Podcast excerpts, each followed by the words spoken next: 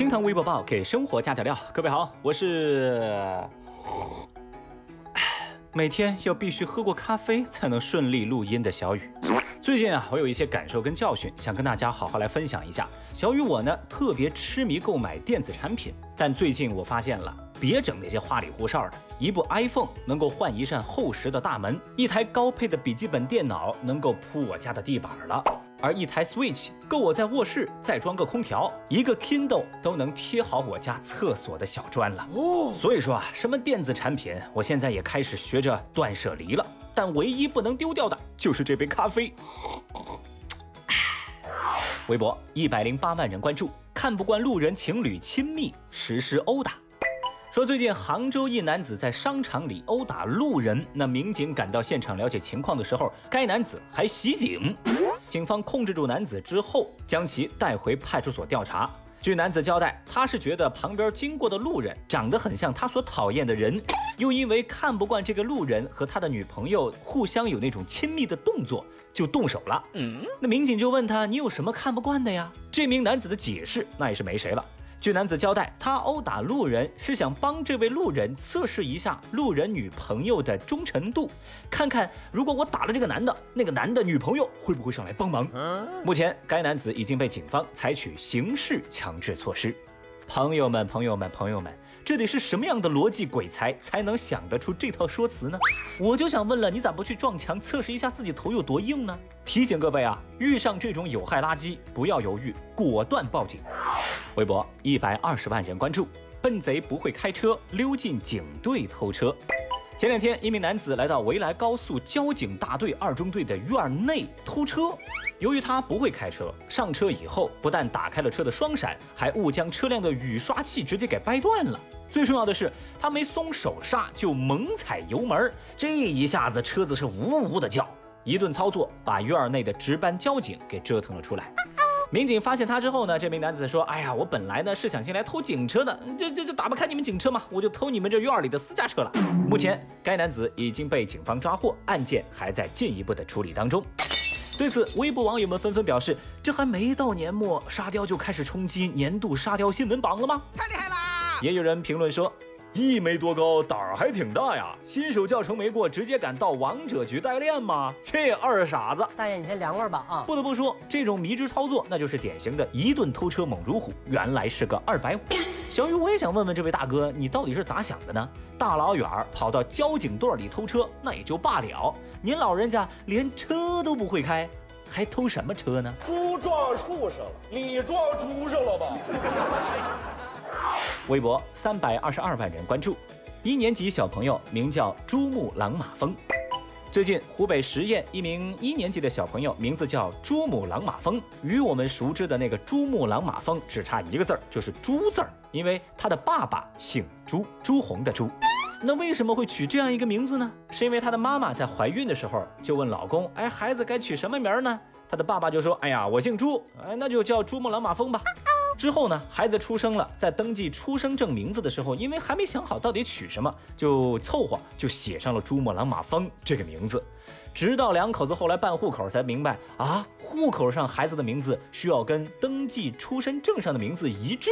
哎，没办法，也就将错就错喽。坑爹呀！那各位听听，珠穆朗玛峰，哎，起这个名字我就觉得这这就出生就是巅峰的感觉啊。怪不得有网友就担心。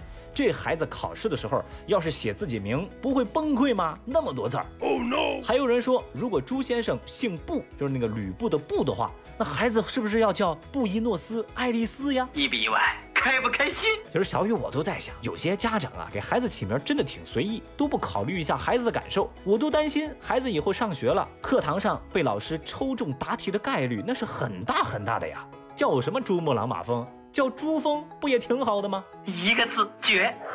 微博二百零三万人关注，酒驾男为兄弟义气闯派出所。今天这几条热搜啊，都蛮有意思的。只要是奇葩人士，那一出手就直接能把沙雕效果拉满。这不又来了一位前几天的晚上，湖南岳阳醉酒男子刘某驾车来到一处派出所，气势汹汹地对着派出所大喊：“你们放了我的朋友！”原来啊。刘某的朋友在当天晚上与人打架斗殴，被警方带至派出所进行调查。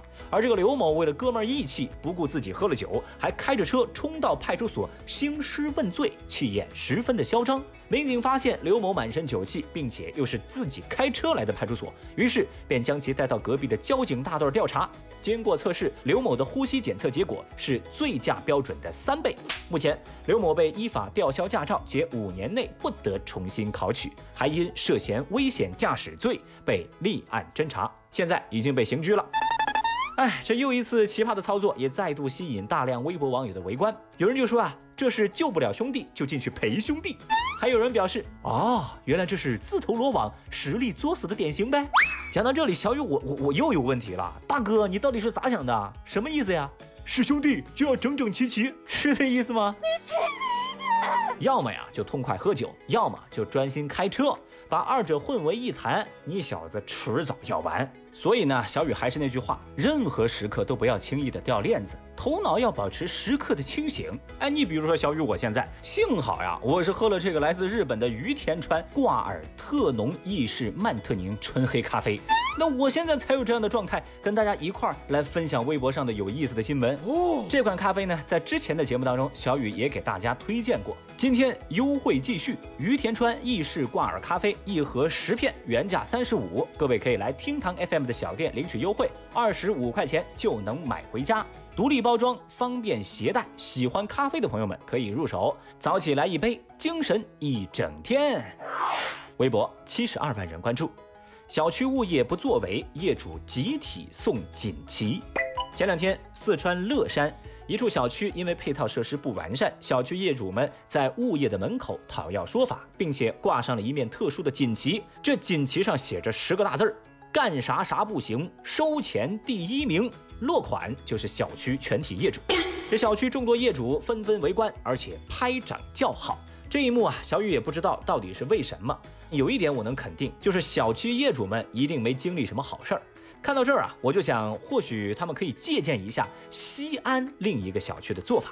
这两天热搜上还有一个词条叫“西安业主自管小区一年盈利八十三万”，说的是陕西西安唯一的业主自管小区和平花园，他们公示了二零一九年度的财务情况。上面写到，收入是一百四十一点零八万，支出五十七点八五万，结余将近八十三点二三万。说这个小区没有物管，而是业委会在负责物业的工作。这业委会啊，在接手物业的管理工作以后，就以七名业委会委员、一名候补委员为核心，数十名热心的业主组成志愿队伍，进行业主的自管尝试。他们聘请了专职的人员，负责保洁、水电工、监控值班、停车场管理等等。而业主们对业委会也非常支持，物业费的缴费比例目前达到百分之九十以上。能有目前这样的状况呢，也是全体业委会成员还有业主共同努力的结果。这两条新闻高挂热搜，也形成了鲜明的对比，由此引发了微博网友们的广泛热议。那正在听节目的您，看到这两条热搜又作何感想呢？您对自家的小区物业还算满意吗？节目下方评论区来说说您的看法。对自己小区物业满意的来扣一，觉得不满意的那您就扣二喽。